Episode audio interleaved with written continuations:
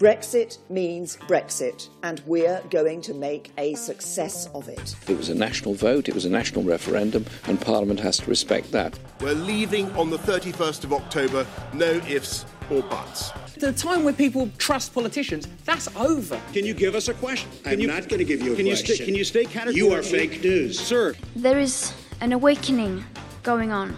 Activism works. I will do whatever it takes to stop Brexit. Hello and welcome to Politics at the Edge from the University of East Anglia. I'm Claire Precy and with me Alan Finlayson and it almost makes me chuckle when I listen to that because it reminds me how difficult it is for politicians to keep their promises. Yeah, remind me of the date. Is it is it October 31st yet? Uh, Are we in we the no, EU? We're part, no, we haven't left. It's the middle of November. Okay, so this is that nightmare from which I'm trying to awake. It will never end. It will never end. It Yeah, goes here on I am and in on a studio with you talking Brexit Again, I know, I know. Please get me a cup of coffee. Okay, so I'm really pleased today. We've got some experts to try and help us understand what has happening and uh, what has been happening and what might happen in the future. Professor Hussein Kassim is here again. Welcome. Hi. And Nikos Skoutaris, who's an associate professor in European Union law. Hi. And I want to start with uh, Boris Johnson um, and how we got to this point. So, Boris Johnson's been out on the campaign trail, and this is what he had to say to his supporters last week. We have a parliament that is paralysed, blocked, and the result is that the whole Brexit delay is holding us all back. It's like a, a bendy bus, a bendy bus jackknifed on a yellow box junction. Nobody can get round it. It's blocking the traffic in every direction. And the uncertainty and the delay are bad for the country. So there, Boris Johnson in full um, stand-up comic mode, which is what he does best. Yes, that's actually very typical of Boris Johnson. He always gives these very over elaborated, overextended metaphors which get a laugh, but then by the end of them you've forgotten what it actually was that he was talking about. Mm. So he says Parliament is blocked, Hussein, because MPs wouldn't vote to approve his withdrawal agreement. Is he right? Is that how it well, is? factually, that's not that's not quite correct, is it? Because he there were two motions that day, and the motion to um, to pass the second reading for the withdrawal um, um, act bill actually did pass, and it passed by uh, um, quite a good majority. So um, that's not quite true. So the problem that he had, therefore, was that it would be opened up to amendment and um, and you know um, very close parliamentary scrutiny, and it's that I think that uh, that was his concern. hmm And and um, Nikos, where where do you feel we are with all of this? I mean, if we go back to the, the motto of the of the, the Leave campaign is take back control, and during those three years, uh, a major question that uh, was asked is who will take back control? Is it the Parliament or the government? Is it the constituent nations, Scotland or Ireland, or is it London? And in a way, I mean, of course, the Parliament has put some limits to the executive, but at the same time, that was always their job. Their job is to actually scrutinize uh, the government, and at the end of the day, the parliament is also reflective of the divisions of the nation.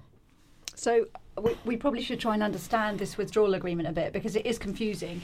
Can somebody tell me what's the difference? What's the what are the fundamental differences between Theresa May's withdrawal of um, agreement and Boris Johnson's withdrawal agreement? Well, I'll have a first go, but I'm, I'm sure Nikos, Nikos will come in and correct me. But um, I mean, the key difference is with respect to the backstop. Under Theresa, May, Theresa May's deal, um, this was an unless and until kind of arrangement. So it would only come into come into being, come into action if um, a, an agreement couldn't be reached that enabled the the Irish border to remain open.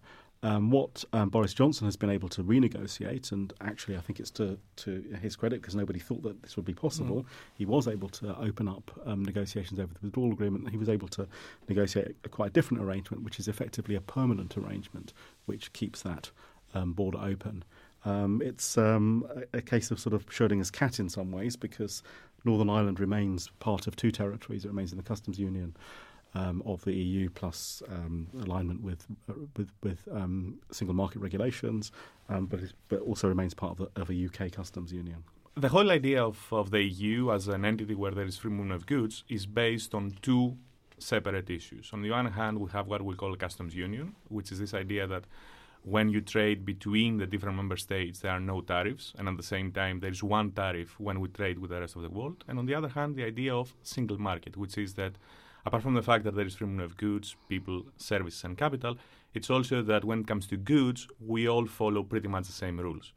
So that's why we don't have any kind of controls within the single market. The, the, the, um, the moment that the UK has decided to be outside the customs union and the single market meant that there will be controls on all its borders when it comes to goods. So, but at the same time, the UK said, okay, we're not going to have uh, any kind of controls on the Irish border. We will have a frictionless border. That that's only possible if uh, the UK decides to do one of two things: either Northern Ireland has to be close to the EU, or the whole UK has to be close to the EU. The, the initial proposal of the Commission was just Northern Ireland to be within the EU. Uh, Theresa May said that no Prime Minister would accept that. Then we had the Theresa May agreement, which said the whole UK would be close to the EU, and that's something that actually the, the ardent supporters of Brexit said that this is absolutely unacceptable. And we ended up with Boris Johnson deal, which is actually the first, the initial Commission proposal, but dressed up in a way that it's way better and way more accepted, acceptable to uh, supporters of Brexit. Isn't there something else important that's different to do with the nature and timing of negotiations for a third-party trade agreement? Right, the, the part of what the what the most enthusiastic Brexiteers didn't like about the Theresa May deal was that, as they understood it, it was going to make it very difficult for Britain to reach the kind of trade agreement they wanted to reach because it wouldn't be doable until the EU agreed to it, and they saw that as giving them all the power. Is it not the case that the way this withdrawal agreement works would actually lead us to a point where the UK could say, okay, we're done now. We don't want to have any more negotiations with you. You won't give us what we want. We're going to leave. Doesn't it give them, therefore, give those kind of more enthusiastic Brexiters more of an opportunity to realise later down the line what they most want, which is an absolute withdrawal from free trade with the EU? This is a really important point. Um, I mean, the reason that I think we started off our answers with talking about the um, the, the, backstop is that's what has been in the forefront of, of, people, of um, political debate and in the public's mind, and certainly the press coverage. Um, actually, this is a really very important um, difference. And what Theresa May, May's deal essentially did was to, to keep the UK aligned with um, the regulations, uh, you know, the regulations in the single market. And this meant that um, you know, this was sort of behind the aspiration to be um, you know, to, to, have frictionless trade, so to have the closest possible relationship. And you're quite right to say that what Brexiteers didn't like about this is it would stop um, the UK from being agile, from you know, undertaking these buccaneering trade deals with um, third countries. And what changed under under Boris Johnson's um, deal, um, under the revised deal, was that all of those commitments um, were shifted to the political de- declaration mm-hmm. to the extent that they survived. Yeah.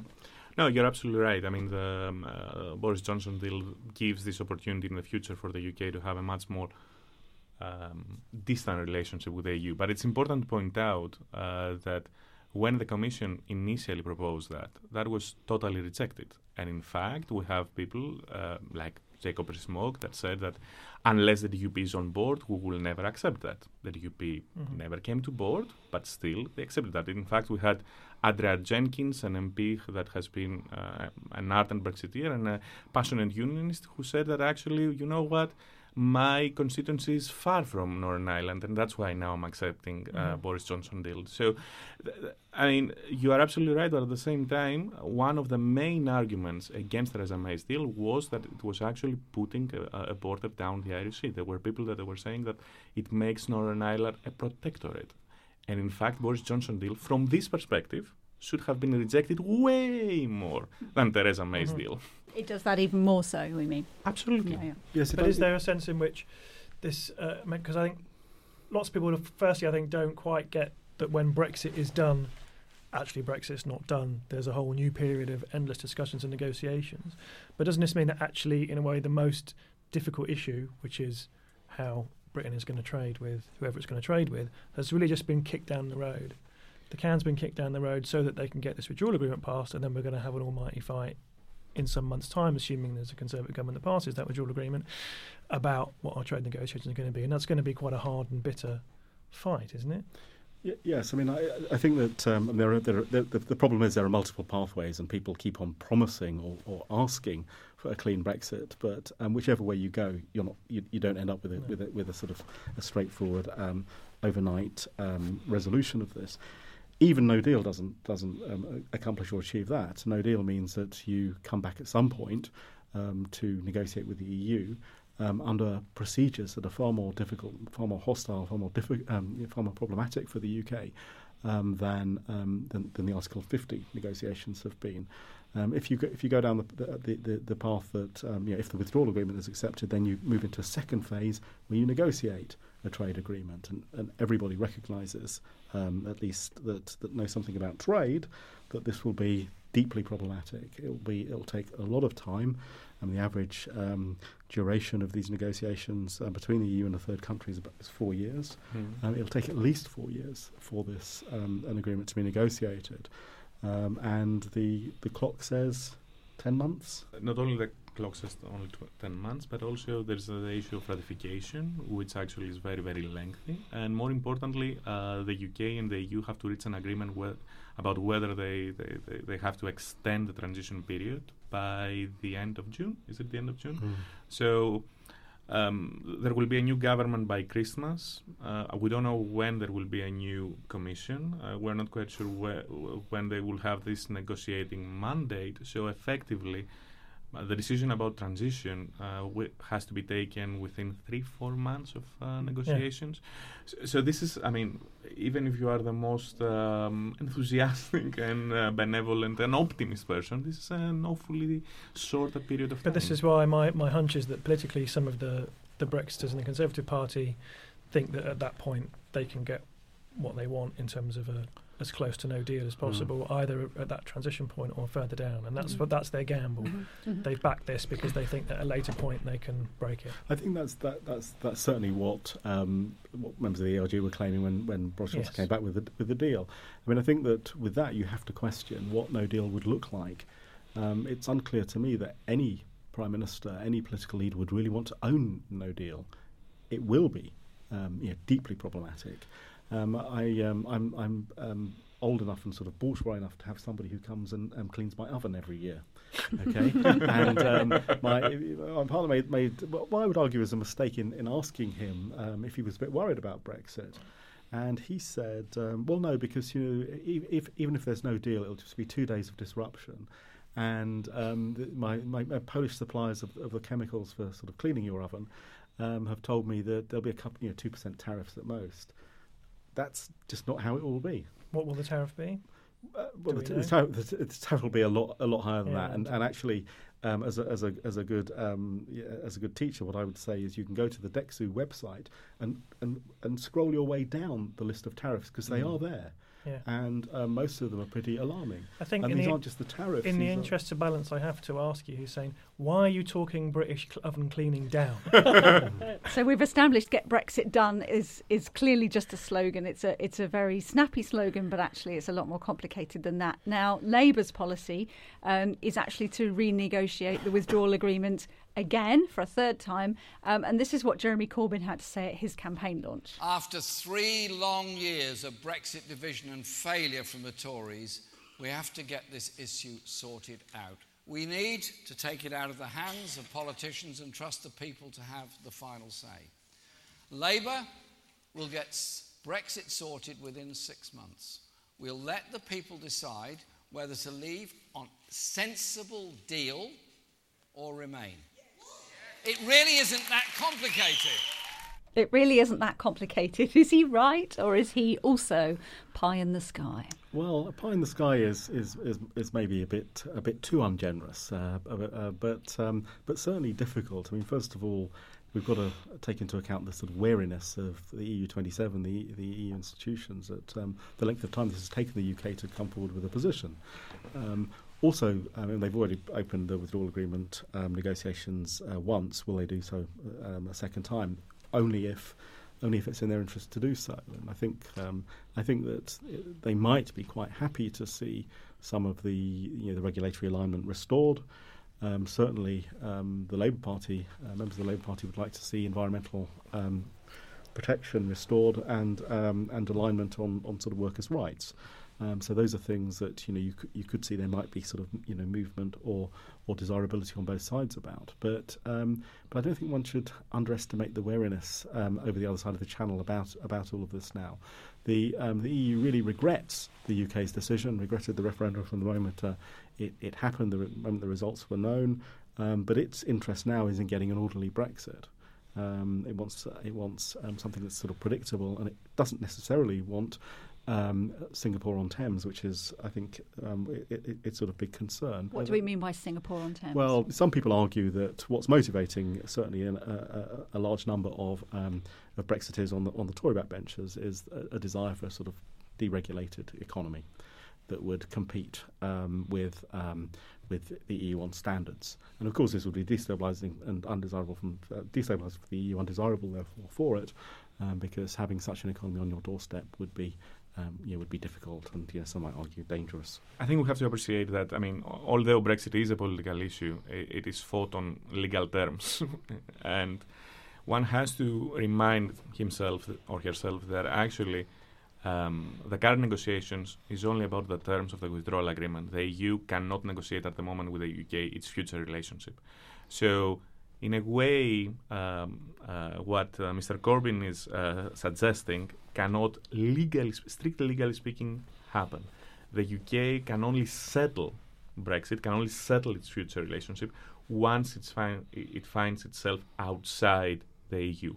What can happen, of course, within six months or even less, is what we call uh, an amendment to the political declaration, uh, which actually designs um, or um, describes more, more accurately um, the, the, main uh, lines of the future relationship. But I, don't think that it's realistic to, to suggest that in six months' time the, the two spa- sides are going to successfully negotiate the future relationship. Uh, this cannot happen. And in terms of a second referendum, presumably that would have to go through Parliament, and then presumably that would take quite a lot of time. Yes, what's the? I know from what the time is expected. Yeah, there would have to be a referendum bill, yeah. and there would have to be therefore some agreement on what the referendum question is, and there might be arguments about whether or not there should be some preparation for that referendum that wasn't done in the first referendum. So that could all take quite a long time. And the franchise, the franchise is a really key and, and crucial issue. Right, and so very strongly politicised. Yes. So should it be 16 and 17 year olds as well? Is that yes. what we're? That's that's what that's what yeah. part of the debate is. Yes. Yeah. But I mean, but also, presumably, but also other citizens. I mean, you know, citizens from other countries yes. and UK citizens living abroad, and whether they should be all those issues. Yes, who didn't get the vote the first time around. I mm. mean, presumably, I think I suppose at one level, when Corbyn says it's not complicated, I, I think what he's doing is refuting the idea that the policy itself is complicated to state. At one level, it isn't. It is quite clear. We'll renegotiate, and then we'll put that as a this deal or out. That's quite clear. The complication, as you as you were saying, is actually whether they could get that agreement done in so short a time. And presumably, their thinking is that it would it would be st- more straightforward because they would be, as it were, softening the re- agreement they're trying to make. It would be more moving towards the EU's direction. Is that well, is that, that what that, you think? That, that's that's that that would make it um, you know, perhaps more desirable than the current. Than the, yes. the current. But you know, the, the, thing that has to be factored in trade off, and, and trade off against consideration is um, you're getting you're getting this done because it's also in the EU's interest to get it done and to yeah. and to move on. But I think there's a there's a sort of a larger point which the, you know Corbyn's question uh, interventions um, sort of um, prompts, which is that none of the complexity of, the, of, this have been really brought home, and this is one of the failures of, of media scrutiny in in this whole um, in this whole uh, you know, over the past three years, and one could argue longer when it comes to Europe, which is you know, a failure to recognise you know the, the intrinsic complexity of this. Um, and it's particularly after the referendum, um, not to identify what the sort of you know the technical issues were. I mean, um, Nikos has spoken about the legal issues, which are indeed important, but um, but but which in some ways um, politicians have decided it's not in their interest to uh, broadcast to a general public. You know, they, they, they, they have presented this as a simple issue. It, the last thing it is is a simple issue. I think I think that's that's important, but I think that's also there's yeah, it wasn't in their interest to do so bec- because what's been missing from the debate has in a way been not just the technicalities of the process, but actually the propositions that the different parties hold for what the country should, would, or could look like in a yeah. post-Brexit context, and none of them really want to to say what that is. And I find that slightly odd because it does seem to me that behind all this, and you can see it coming out more clearly in the election campaign, there's actually some very, very radically different proposals as to what the UK economy should look like and would be like. The Singapore on Thames mm. model, as you put it, on the one hand from the Conservative Party, and a more tax-based state interventionist proposal from coming from from Labour. So actually, on the one hand, there is a a wider and kind of more interesting ideological divergence between the parties than we've seen for a long time. Yet that's being hidden by the Brexit Yeah. debate. And if we want to put things into context, we have to think of, about the following. The withdrawal agreement, as we said, is mainly about how the UK is going to divorce with the EU. And the main subjects were the divorce bill, the citizens' rights, and the situa- situation in the Irish border. out of those three issues, two of them were actually solved within like four or five months. And we got stuck just because of one issue. The future trade negotiations would actually entail discussion about each and every aspect of the economic life, and not just here in the UK, also across the channel. So, this idea that that was the difficult part, i.e., the, the withdrawal agreement negotiations, it's totally uh, mis- uh, doesn't represent correctly what will happen in the future, which is there will be there has to be a very significant discussion about what you said, Alan. You know, the, w- how this country wants to be mm. in the future. Mm-hmm. Yes, but and, uh, but yeah, it's not just the, the, the vision that politicians elaborate about what, what kind of um, what kind of um, society economy that they want. It's also how that can be um, how that can be fitted with um, with um, the, the, sort of reality of the negotiations they're about mm. to undertake. I mean, when you start you know, thinking about this sector by sector, um, the you know, the scale, the magnitude of the difficulties are really enormous. I mean, the sector I know best is aviation.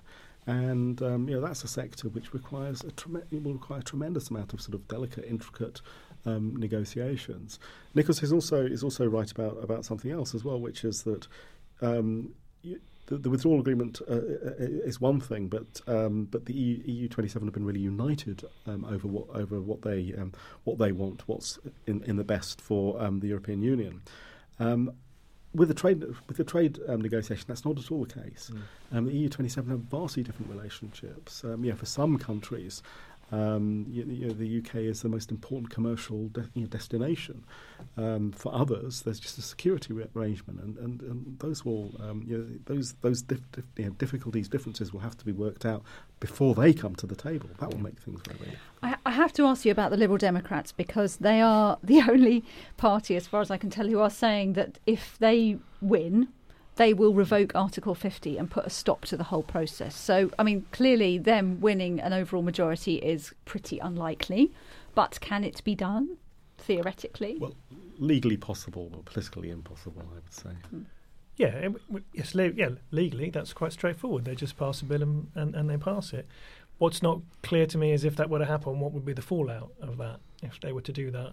Uh, because we st- you would presumably still have some significant proportion of the population strongly wedded to leave and angry about things being revoked without any consideration they might see it. Obviously, a general election would trump the referendum, but you've still got a political problem about that percentage of the population that, that would be that, so that, would be in favour of leave. So the division in the country, in that sense, would be intensified. It would seem to me, and I don't know how that would then play out in subsequent elections. So, but are they doing this as a com- as a sort of a negotiating position for a future coalition government, saying, well, actually, you know, this anything that brings us closer to um, cancelling Brexit is is something that we might be able to sign up to.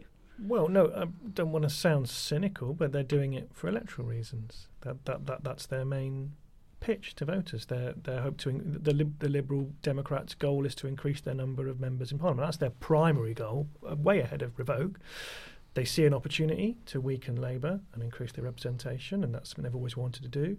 They see an opportunity to take some votes from the Conservatives because of the Conservative Party becomes more full of more radical um, not just on Brexit, but more radical conservatives. They think they can take votes from there, and I think they do. I don't. I don't think they believe they can win this election, but I think they believe they can increase their representation to a significant degree, which saves them from the hole they were in after the coalition and gives them a base from which to then develop. So I, I, don't think I'm being really too cynical to say that, that, that, that primarily in their minds is not in a way, is not even the 2019 election or revoke, but is the election after that. They okay. want to put themselves in a big position to win that. And I say that not, I mean, that that's what a party is for. So that's not me kind of having go at them. That's just, that is obviously what they would, would do, right? that's how they work. Okay. So um, I do want to hear from the voters. I went out last Thursday to speak um, to the voters in the, in the city of Norwich, and I asked them uh, if they knew, if they had a clear idea in their head about who they were going to vote for. I know what my views are on Brexit, but on the election, I can't decide, to be perfectly honest. I don't think either of the main parties have got themselves sorted out, and a third party in the running has made it absolutely clear they're going to ignore what's been voted for so far. So I don't think you should probably just ignore the, the, previous vote like that. How are you feeling about the whole election business at the moment? Yeah, I'm glad we're having one. Yeah, very glad we're having having one. But I won't be voting for Boris because there's so many things that I disagree with with what he's been doing and what's going to happen. But equally, I'm not so keen on Jeremy Corbyn, so I'm hoping that he's actually going to step down at some point and someone else is going to take over the Labour Party if he gets in. Politicians cannot be honest because being honest will cost them their career. Mr Corbyn, are you in or out? Tell us. If I'm going to vote, it most likely be Labour, just because environment. I've seen more stuff like Labour talking about environmental stuff than like Conservatives. I think because Brexit isn't the main thing, you're talking the next five years, and obviously Brexit could last the next five years if we keep going the way that we're going, but yeah, it's just really hard because that is the main topic, but it's also not the only topic, so I have no idea who I'm going to vote for. So a lot of confusion, and not surprisingly, people don't know who to vote for. Can we offer them any guidance, any advice, any help at all, or is it just is it just does it just come down to gut feeling?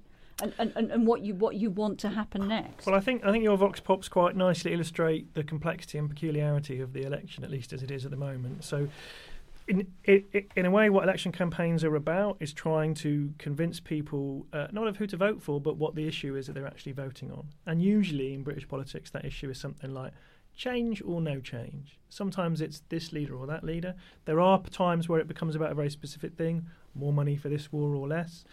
Um, maybe Brexit. But what's going on is that actually the election is obviously for some people it's about Brexit, but that doesn't quite neatly divide through the parties.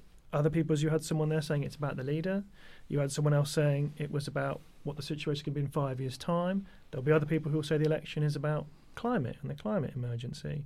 So at the moment we're in this position where there's an attempt, parties and others will try and make the election about one particular thing. I think the Tories will try and make it about Brexit, get Brexit done. Labour will try and make it about economic and social issues, and it won't get resolved. I think that's my prediction that this election will not settle down into a clear question and a clear division over which people can decide, which will mean there will be confusion that may affect turnout, but ultimately that makes the whole thing extremely unpredictable. And I, I think, in a sense, you could say, really geographically as well as culturally, there's about seven different elections going on mm. all at once over seven different questions. Mm. Yeah, really, really interesting. No, I think I think I think Alan, I agree with, with, with, everything Alan said. I mean, I, I would just say that um, you, you, may choose as a voter to to decide that um, that Brexit, you know, doesn't matter, isn't the most relevant issue.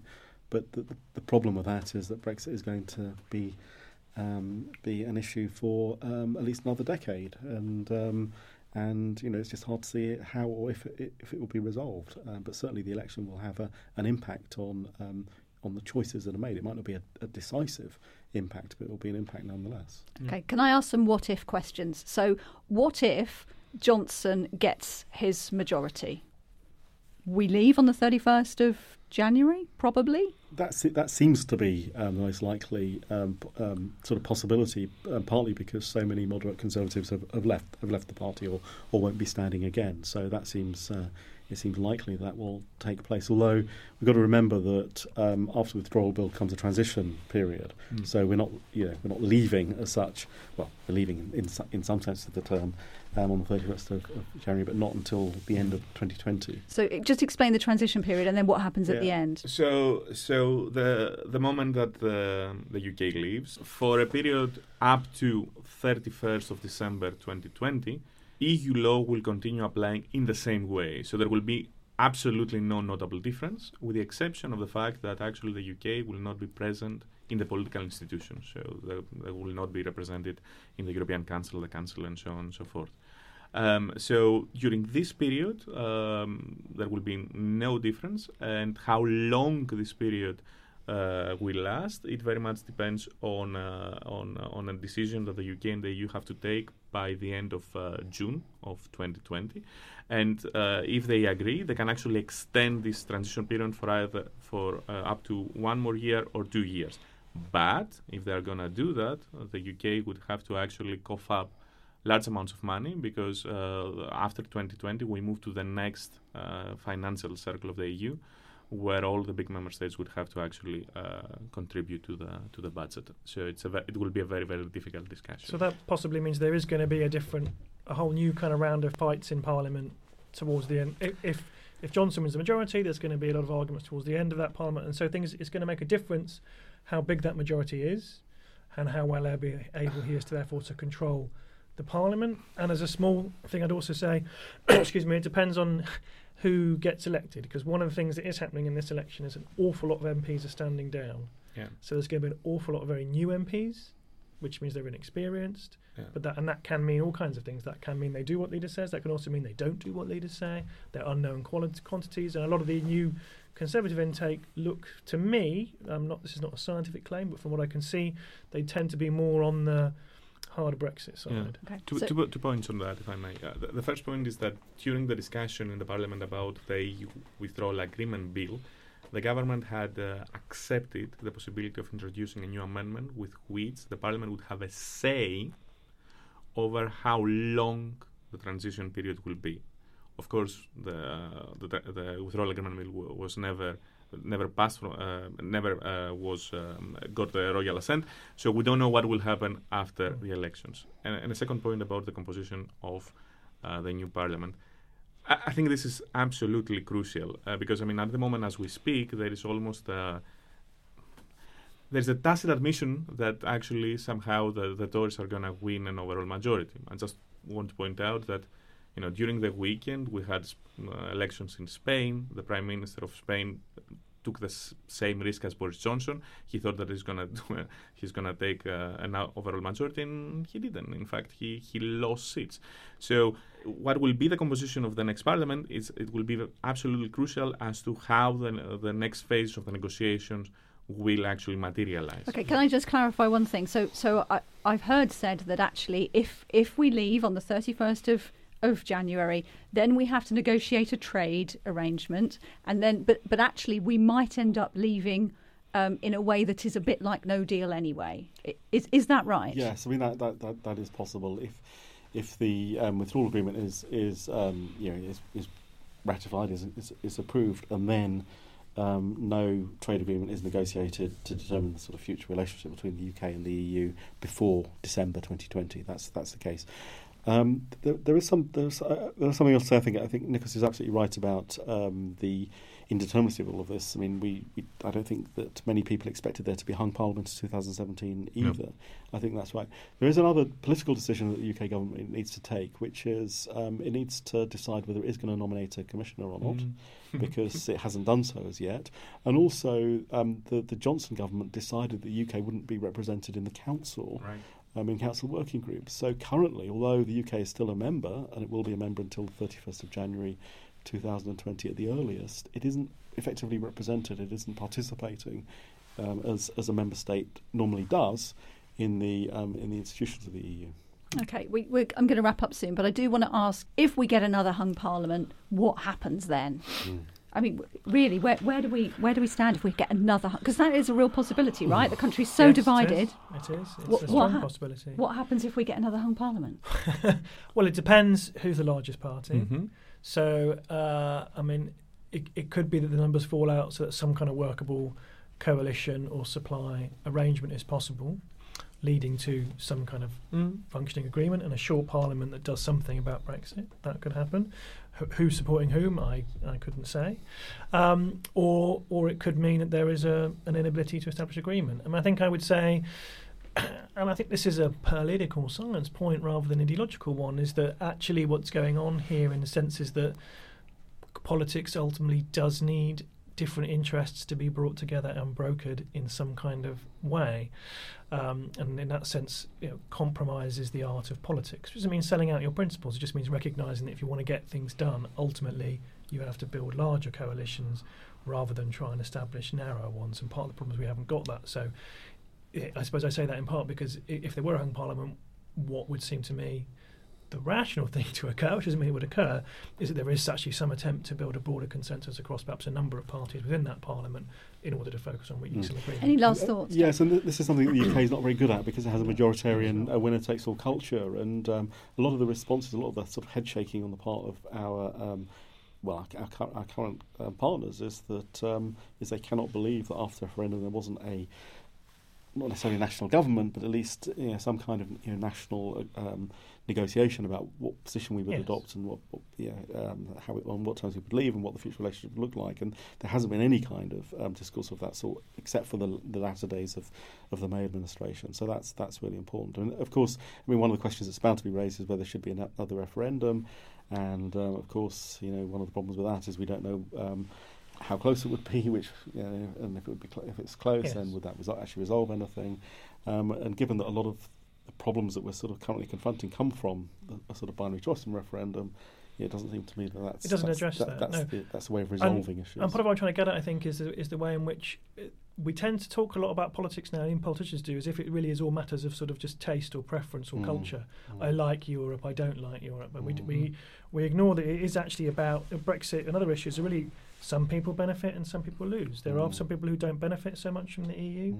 There are people who will suffer from Brexit. And there mm. seems to be an unwillingness to recognise that there are real interests that are harmed by either option, and the only way to deal with that is to try and think about how you can mm. broker some kind of relationship between those interests. And nobody wants to do that, which is why nobody wants to give. But then the ground. six, the six million dollar question is how we get to that position because we just don't have the politicians or the political system which enable that. no, we don't, and that's where we yes. No, a- as my last point, I want to go back to something that Alan said uh, when he said that actually uh, here in the UK there are at the moment a- around seven elections, and I think this is absolutely true and something that is forgotten often um, when one is in England uh, or even more when one is in, in London. I mean, there are parts of the UK like Northern Ireland where none of the main national parties run. Um, while in Scotland uh, there is a there is a dominant force in the in in, in the form of uh, the SNP, um, and one has to appreciate what happened in 2017, where there was a hung parliament and the DUP uh, became um, a dominant force in UK politics, and the uh, UK politics discovered uh, the the opinions of the DUP uh, when before they were largely ignorant about. So if there is a hung parliament, we might end up again with some kind of coalition where there will be a party with a, strong regional force behind it, and this might also dictate not only the politics of Brexit, but also the constitutional politics of the UK for the years to come. So Okay. I, I think I can can I sum it up there. Go on then. I, I realise what the ele- issue is in the election. Strong and stable is not an option. It's just which flavour of chaos you want. We've been saying that for a long time anyway. All right, we'll leave it there. Thank you very much. Thank you to our guests, Hussein Kassim and Nick Skoutaris. Thank you to the BBC Sky, Reuters ITV, and Channel 4 for our news clips. There's more political analysis on our website, which is ueapolitics.org. And if you are in Norwich on the 23rd of November or the 3rd of December, we have two free events where you can ask the experts your questions about Brexit. No politicians are saying that's right. Exactly. Guaranteed. no politicians at these events. Ask the experts. You, if you want to book a free ticket, they're free events. bit.ly forward slash UEA Hum events. UEA Hum events for humanities. And we'll be back soon with another podcast, More Politics at the Edge. Thank you for listening.